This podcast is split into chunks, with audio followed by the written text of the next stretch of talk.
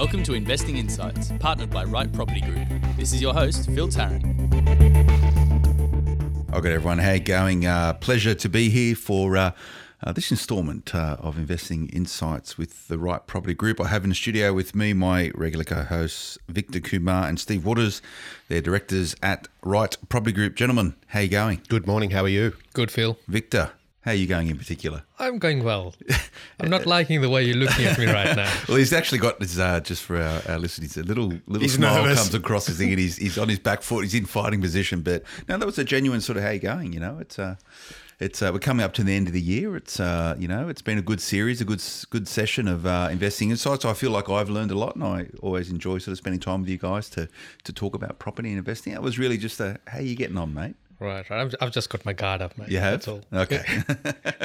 and this is interesting because uh, when you start talking about property, people's psychology sometimes gets a bit weird. Uh, Oh, was, great uh, segue. I know, it's all right, isn't it? But um, no, I was, uh, I was driving in today uh, into work, Victor, and um, I heard a thing on the radio and it caught my attention.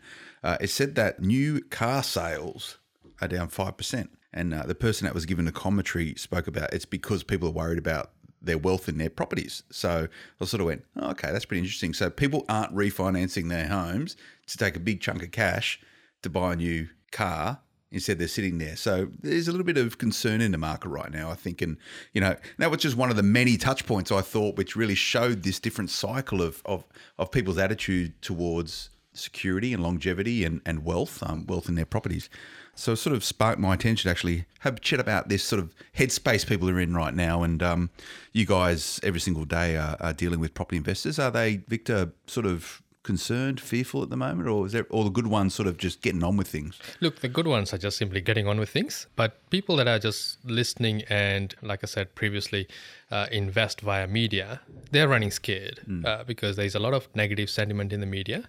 But we need to remember this is part of the cycle. As we come to a peak, it does flatten out. Uh, and people do um, stop investing if, if they're if they're believing in what's in the media.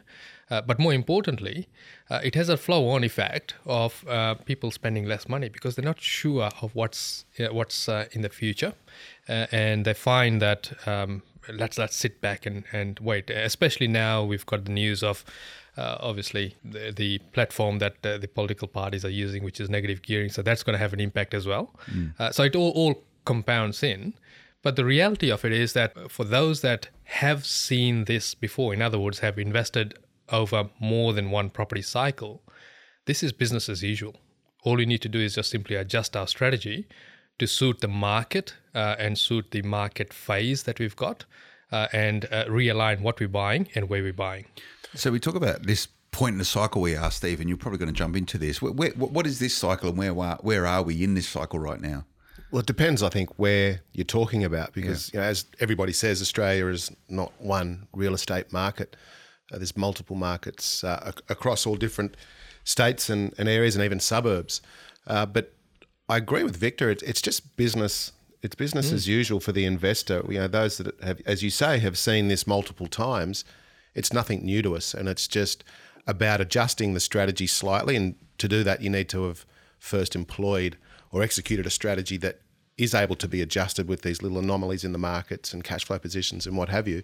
Those that perhaps have cornered themselves into a strategy where there is no flexibility are going to see some problems. Well, if you look at uh, even during the GFC, where the noise in the media was a lot louder than what it is right now, uh, a lot of people stopped buying because they were fearful. Uh, and they were really fearful because they couldn't see any clarity in what they were trying to achieve.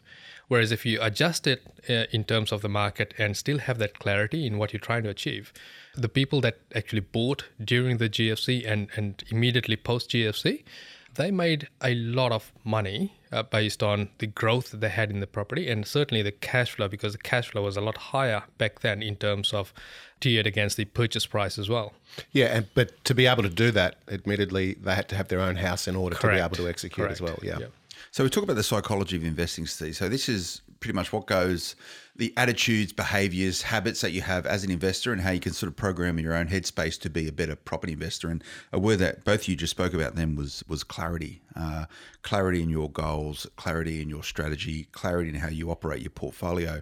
Um, for a lot of people, and and being experienced investors yourself, but working with with experienced investors, what's the habits of the of, of those which really crystallize uh, their goals and their strategies and have a really good attitude towards property investment, particularly in tough markets? They start as they mean to continue, and, and I think by that I mean that they are always involved, and we've spoken about that many times. You, It's not a passive vehicle, uh, and if you do approach it with a passive uh, mindset, it's going to run away on you, and- and you're going to be behind the eight ball, especially as we come into times where perhaps lending's a little tighter. Well, it is. Perhaps the, the banking system is being reviewed. The market in Sydney and Melbourne has contracted somewhat. Uh, those that are actively involved are able to take care or, or take advantage of opportunities that present themselves. So I think it's just a matter of being involved all the time. So, is it an understanding and appreciation as an investor that this is just the way it is? Don't allow any noise in the marketplace or, or media driven sentiment shifts to cloud your approach to property investing. Is that what you're saying? Not that it, it clouds the approach because consumer sentiment and shifts in trends and what have you do have a direct result on property prices somewhat. Those that are always going to invest are always going to invest. And if property's their vehicle, they'll continue to use it with some, you know, a little bit of diversification to be fair. But I think it's just, um, it- once again, it's about having every, crossing the T's, dotting the I's, and having everything in order because whilst everybody needs a roof over their head and every, you know, that's been a well worn cliche, it's the truth. You know, accommodation is one of those biggest priority, priorities for all of us. What does it mean, Victor, to have your, your house in order to cross the dot the i's and cross the t's? What, what does that actually mean to capitalise on this marketplace? And that's what we're talking about. Yeah, absolutely. We are. Uh, the first thing we need to look at is is what's panning out in the finance market. So how can we look after our borrowing capacity? Because if we're not able to borrow money, obviously it slows our investing down pretty significantly. Uh, So we're looking at simple things such as uh, not not getting into these consumer loans, such as credit cards, your personal loans. Now is not probably the right time to buy or upgrade your car Or the hire purchase. uh, or the yeah. hire purchase, absolutely. Uh, you know, the, the greatest scourge, I think, in terms of finance is the pay later. It's even like this yeah. after this after afterpay, thing now. it, yeah, like, yeah, and yeah. people are like uh, loving it, but essentially it's It's huge. It's it's Yeah. it's massive, but it's debt, right? And it's probably it's not going to look good against a a potential application for a loan, right? Is, that, is that appearing yet? Afterpay It, it, stuff? it, is. It Yeah. is. Uh, and and um, what we're finding with a lot of our clients is that, and and uh, also through brokers, is that the the lenders are actually querying small transactions. Uh, such as even a fifty dollar purchase at Grace Brothers or, or, or one of the uh, Grace one Brothers, do those- they even exist anymore? Yeah, They- Yeah, well, it's a do, great shop. yeah. Where? You leave Grace Brothers alone. It's called Myer. it's called Myer. Yeah, they're doing well. and and the reason reason why why they're querying that is that most of these stores have store cards that you can they can purchase right so uh, uh, and and they are essentially uh, branded credit cards so they're actually querying all of these things so you have to be mindful of not taking on these offers of interest free periods and and whatnot especially getting into christmas now Yeah. uh, i think we need to be really vigilant about it uh, and then the other thing that we need to be looking at is obviously don't keep doing the same thing and expect a different result. So we need to obviously change how we're investing, where we're investing, and what level we're buying it. So if it is that we can only qualify for, uh, say, a loan of two hundred and fifty thousand, maybe it is time to sit it out uh, and, and until the finance eases out. Because this has this has gone a whole cycle. Just post GFC finance was just as tight as it is right now except there was different levers being pulled uh, in terms of interest rates uh, and so forth. Right uh, whereas right now it's more the qualification uh, of the loan that they're looking at in terms of uh, you know how, how they look at your borrowing capacity in terms of the household um, uh, expenditure measure, the HEM, where previously the bank used to look at it and say, okay, you know what, you're nominating a figure that is in line with with HEM. Now most lenders are looking at your actual expenditure to the point where uh, I had um, one of my uh, friends who got his loan knocked back because the credit officer actually added up all of his credit card expenditure and said, actually, now you're spending this much, not what you've declared on the uh, on the application itself. But is that a bad thing? Like it is for I- your I friend, don't I think suppose. so, But yeah. I think, you know, from a psychological point of view, this is creating better habits Absolutely, it is for the investor. Absolutely. So they're not taking the credit cards. They're not spent. They're not using them. Uh, and yeah, we all know that Hmm. you know credit cards is is just another form of slavery. Really, Hmm. you shouldn't be spending what you already don't don't have. And if you're going to approach investing as a business, well, you're always looking at the bottom line and you're looking at your cash flow scenarios. Uh, and you're certainly not taking on 24% borrowed money just to, to get by. Yeah. Well, it's okay if you clear your credit card at the end of the month, but this is the business that credit card providers are in. That you don't clear your money, you Odds keep a are you won't. it.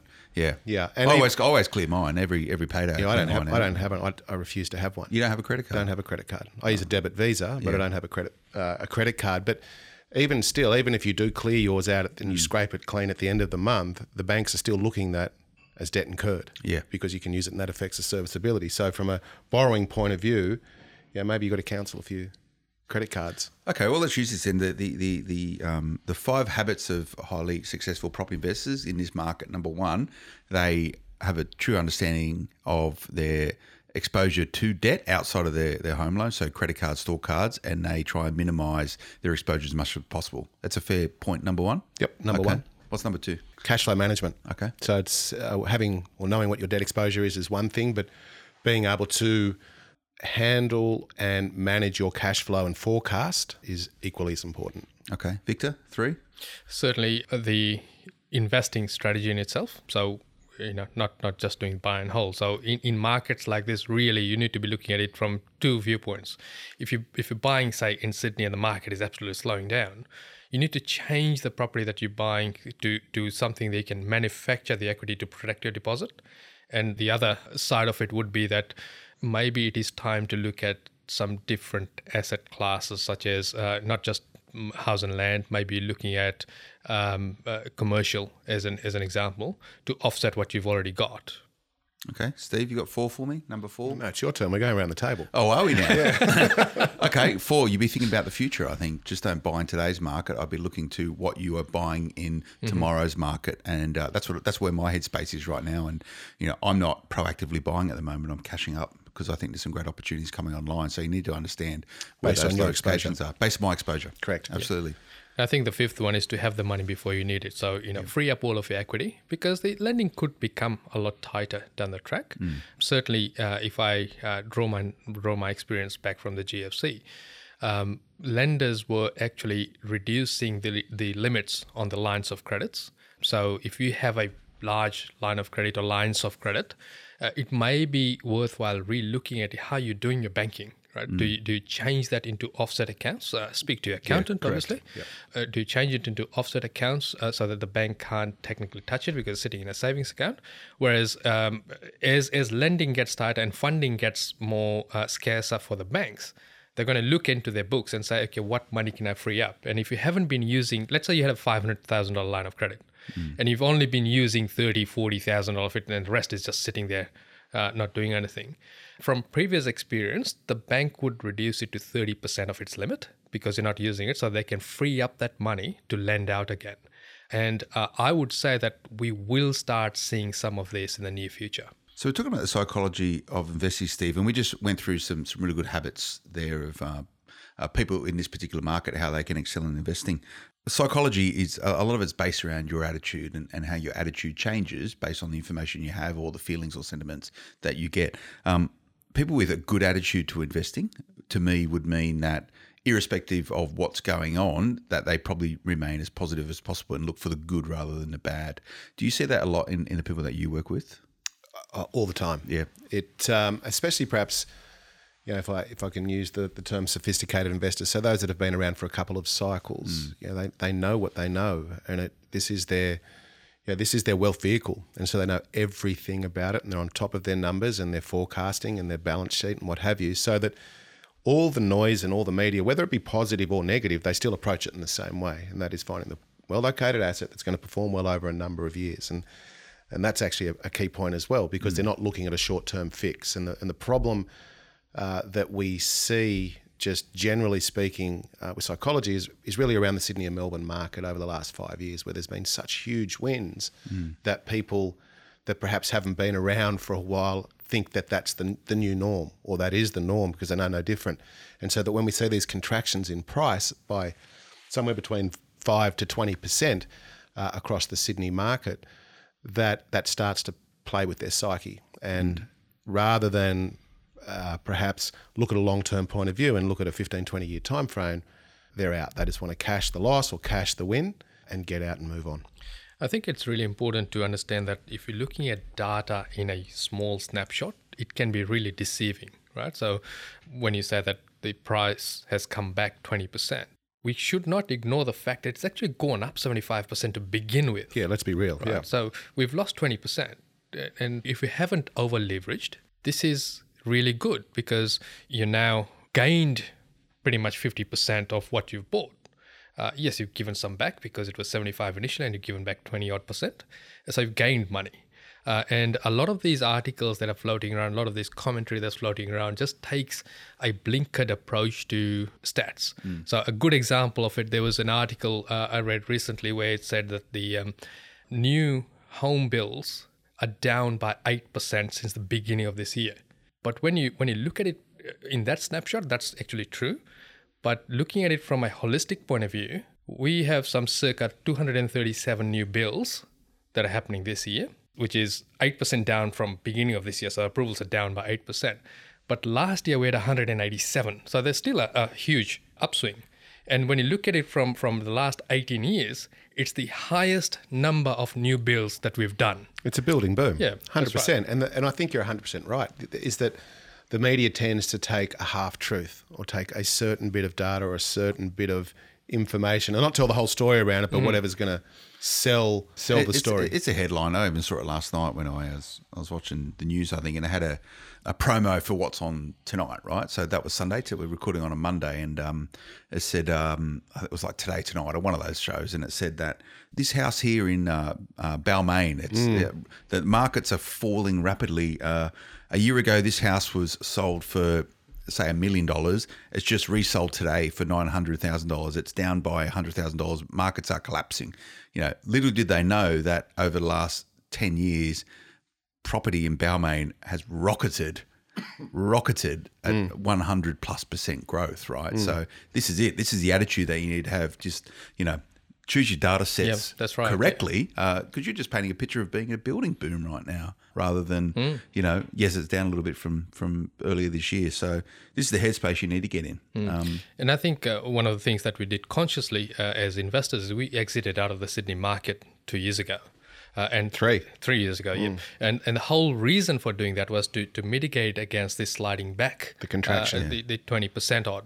Uh, and now it is time as as markets change and the yields start going up and, and the vendors become a lot more negotiable because there's less buyers in the market and what we call the giggle money goes out of the market uh, we are we are able to then jump back in and be very selective on the properties that we buy so that we're buying based on today's fundamentals not what used to work three years ago, uh, buying today's fundamentals and buying the properties that will actually further our portfolio rather than uh, dragging it back. So we're not buying your million dollar home that goes back to 900.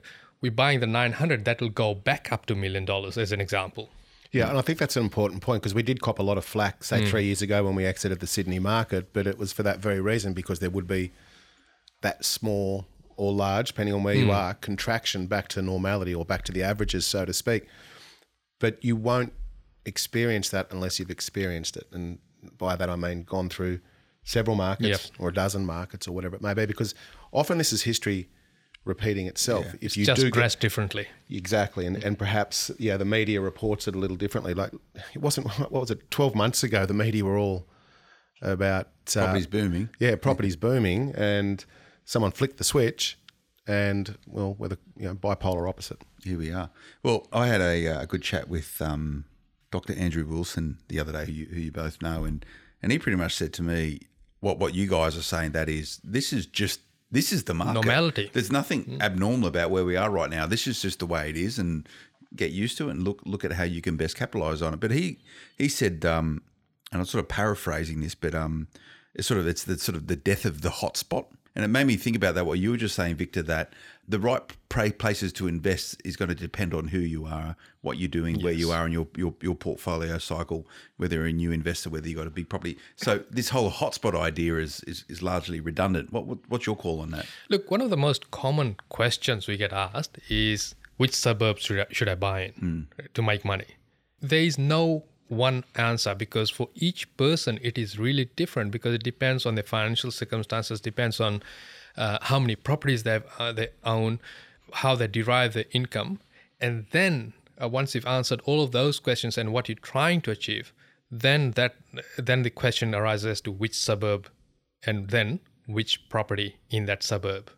How do you work it out though? There's so many different moving parts. Yeah, it, it is. It is, Yeah. and and and um, uh, the easiest way is to again, as we began, get some clarity around what you're trying to achieve, so that you're not just going out there buying a property. That's what most people do. Is they are investing by osmosis in the sense that they see and hear other people uh, invest in a particular area and they jump in.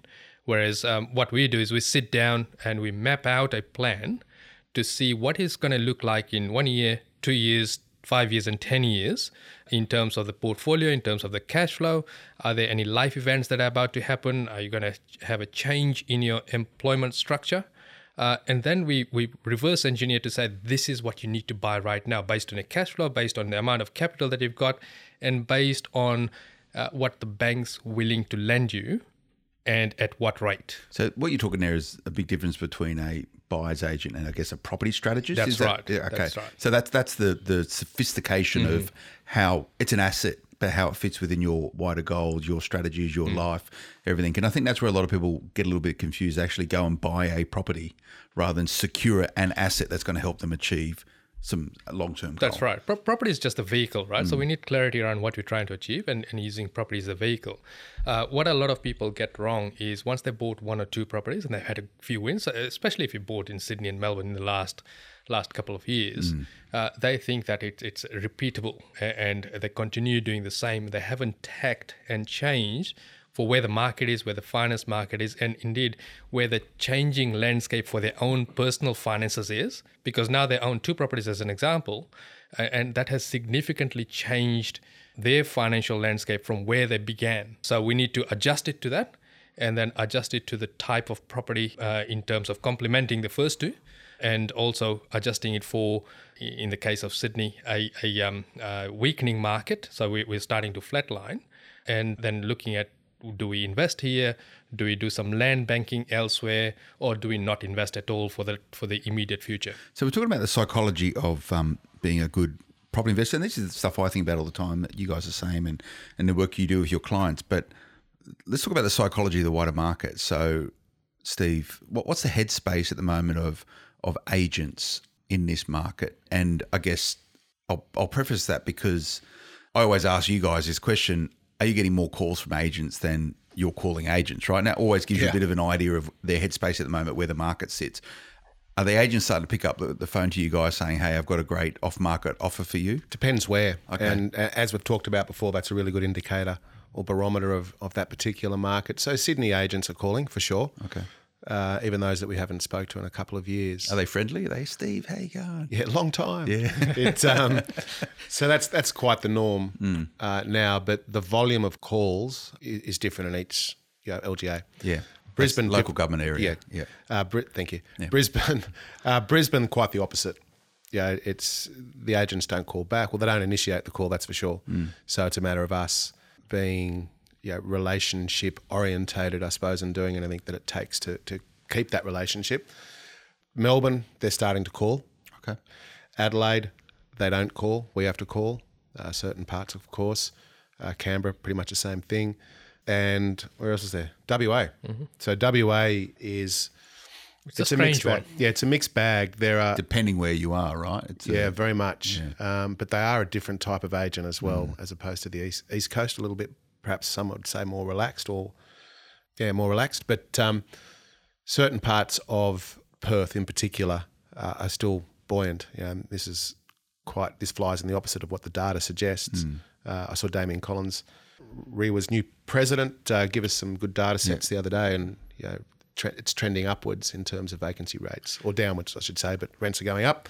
That doesn't mean it's a blanket approach because it is an average and it is a data set. But there are certain little pockets there where days on market, you know, I would suggest are probably lower than some areas of Sydney, and the you know, the, the flow of blood has stopped. So there's there's green shoots there. Yeah. And we're talking about getting in the right headspace for investing. And, and there are these different participants as part of the property ecosystem. You've got investors, us, buyers agents, you, you have real estate agents, you have property managers, you have all and sundry. Everyone's works within his ecosystem and it finds its own way. But then you get all these different things thrown into it. And, and one thing which is going to start headlining now that as an investor to get your, your head straight and keep your, your psychology positive is potential federal election, which is going to be pulled early. You know, we've just gone Yeah. through a weekend where uh, the Liberal Party's lost their, Wentworth their, their seat, Wentworth yep. seat.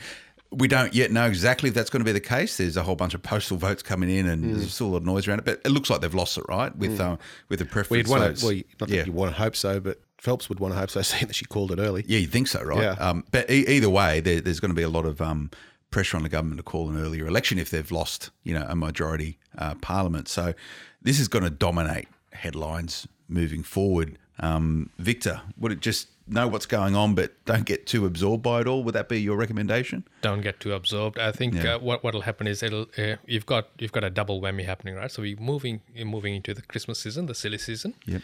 Uh, so people will get more into your office parties and all that rather than uh, you know having enough time to invest in their own future. And also with all this rhetoric about your negative gearing and the platform that the you know the parties are using and so forth, and, and cap- tinkering with capital gains tax as well. So it, it will uh, certainly stop quite a few investors that are not as clued up. And now more than ever, uh, you know, not, not giving myself a plug, but now more than ever, you should really get some professional advice and professional guidance to shut out the noise uh, and and concentrate in the areas that that uh, does make sense.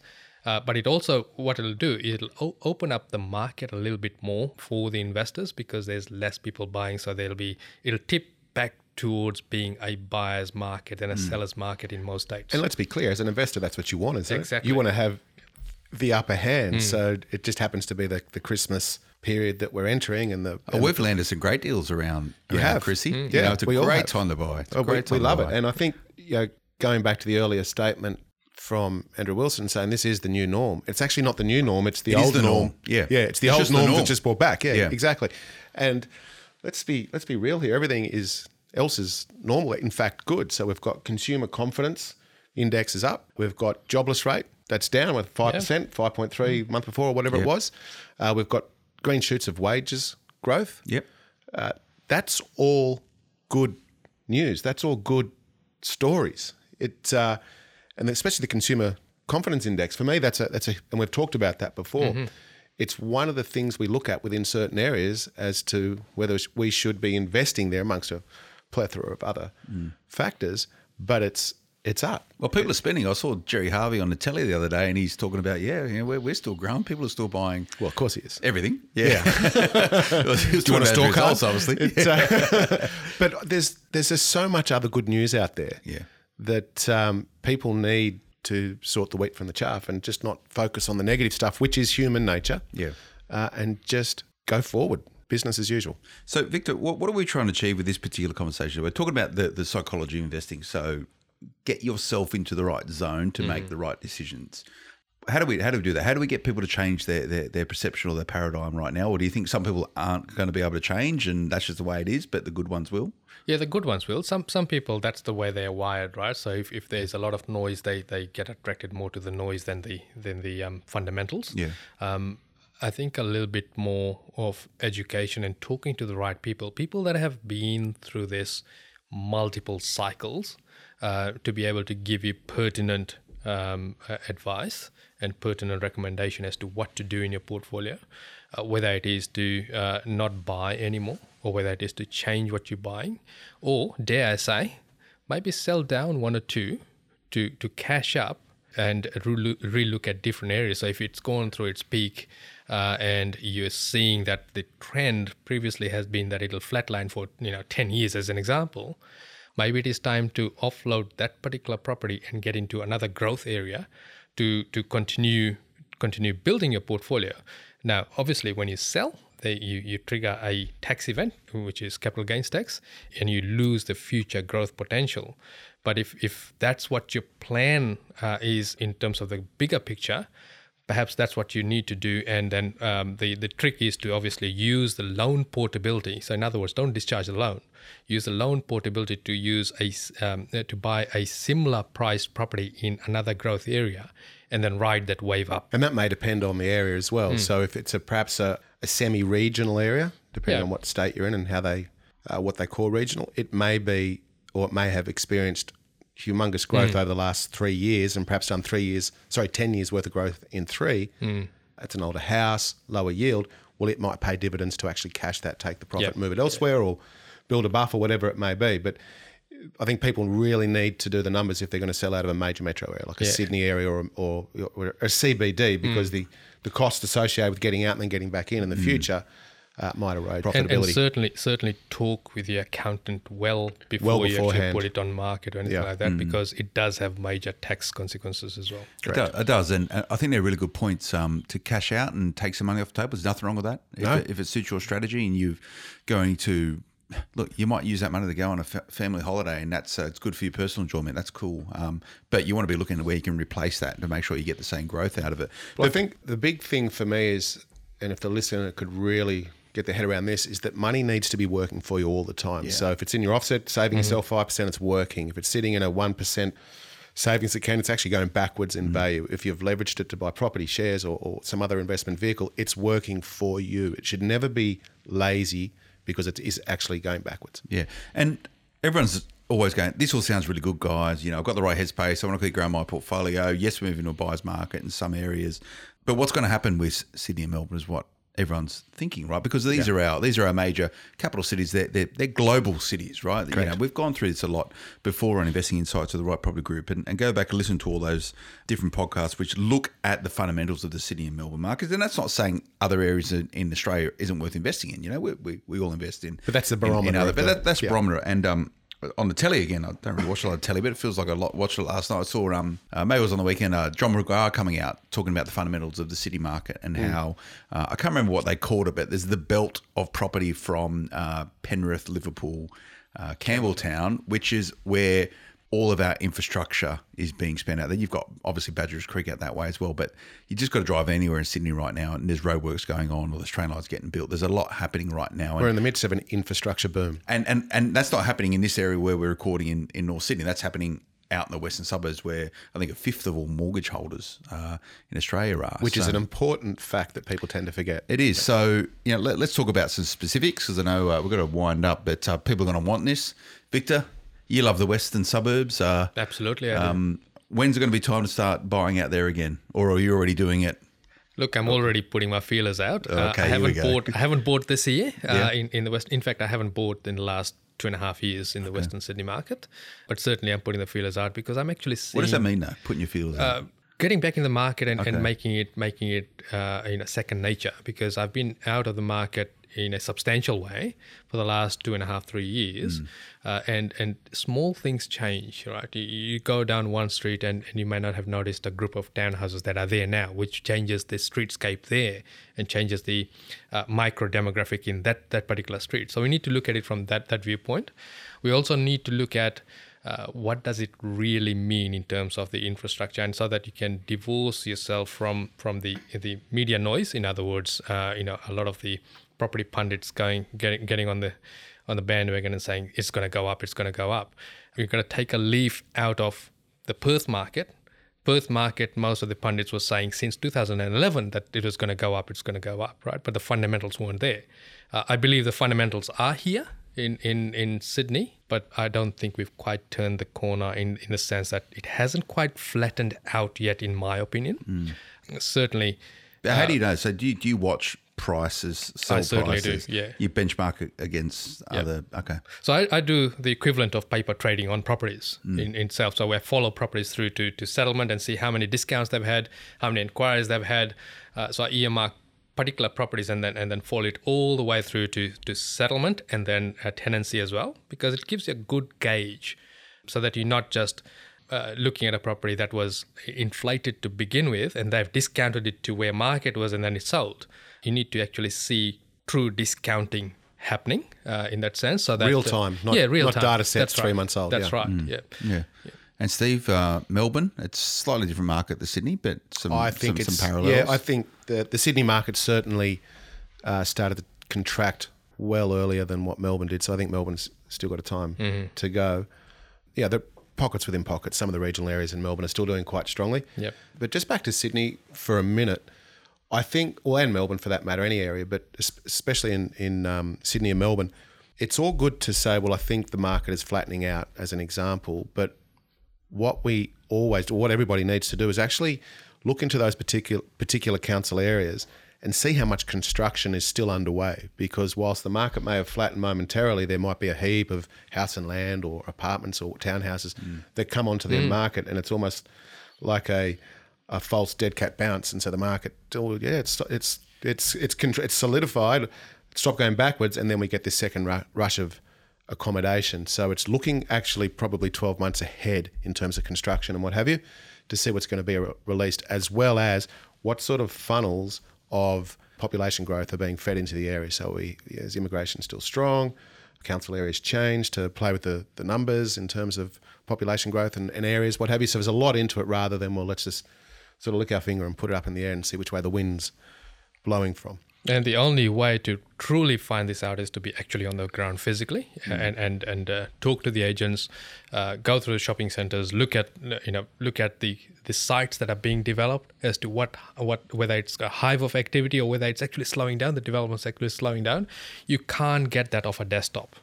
You have to actually be physically on the ground. No, and the market, the I think initially, or for us anyway, the the initial purchases in a market that perhaps has reached bottom are usually around the renovation pieces Yeah, absolutely. because we something that's already cosmetically challenged uh, to a smaller buyer pool, uh, and especially with today's lending in, uh, environment being so hard, we can usually negotiate better, so make the money on the way in more of, uh, and the renovation is just there to accentuate its value, so to speak. So that's usually the the initial point. Okay.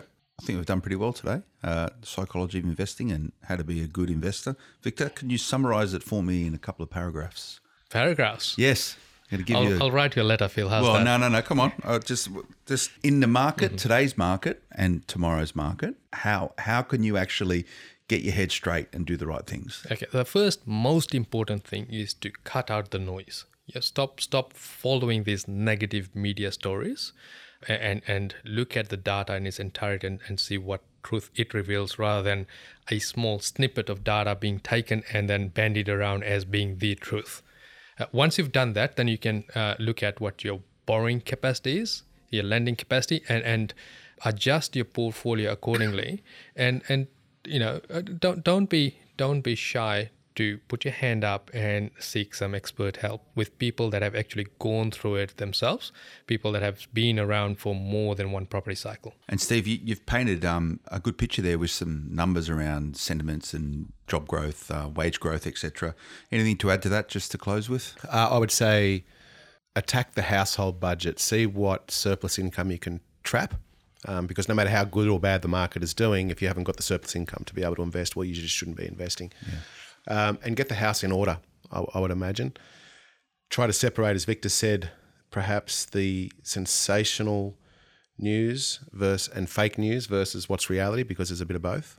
Um, and if you're in a if you're in a position to invest because that's what you do, well, then you should invest. And if you can't sleep at night, then don't invest. It's good counsel. Uh, gents, uh, thanks for that. Really enjoy the chat. Victor, um, if anyone wants more information about what you guys are doing, where do they go? Sure, go to our website, rightpropertygroup.com.au, R I G H T, uh, or um, like our Facebook page, uh, Right Property Group, and uh, you should get um, get all the news there is. And if you do want more education ar- around what we're talking about on the website, there's over 150 different Blogs. uh, yeah, blogs and, and vlogs. I think they call them is the new way to say it. Um, Video so- blogs. Yeah, Yeah. and um, some educational pieces there. So it's all there for free. Thanks for joining us, everyone. Uh, we'll be back again uh, next time. Until then, bye bye. Thanks for listening to the Investing Insights podcast. Thanks to Right Property Group. For more shows like this, check out the Smart Property Investment Show podcast network now.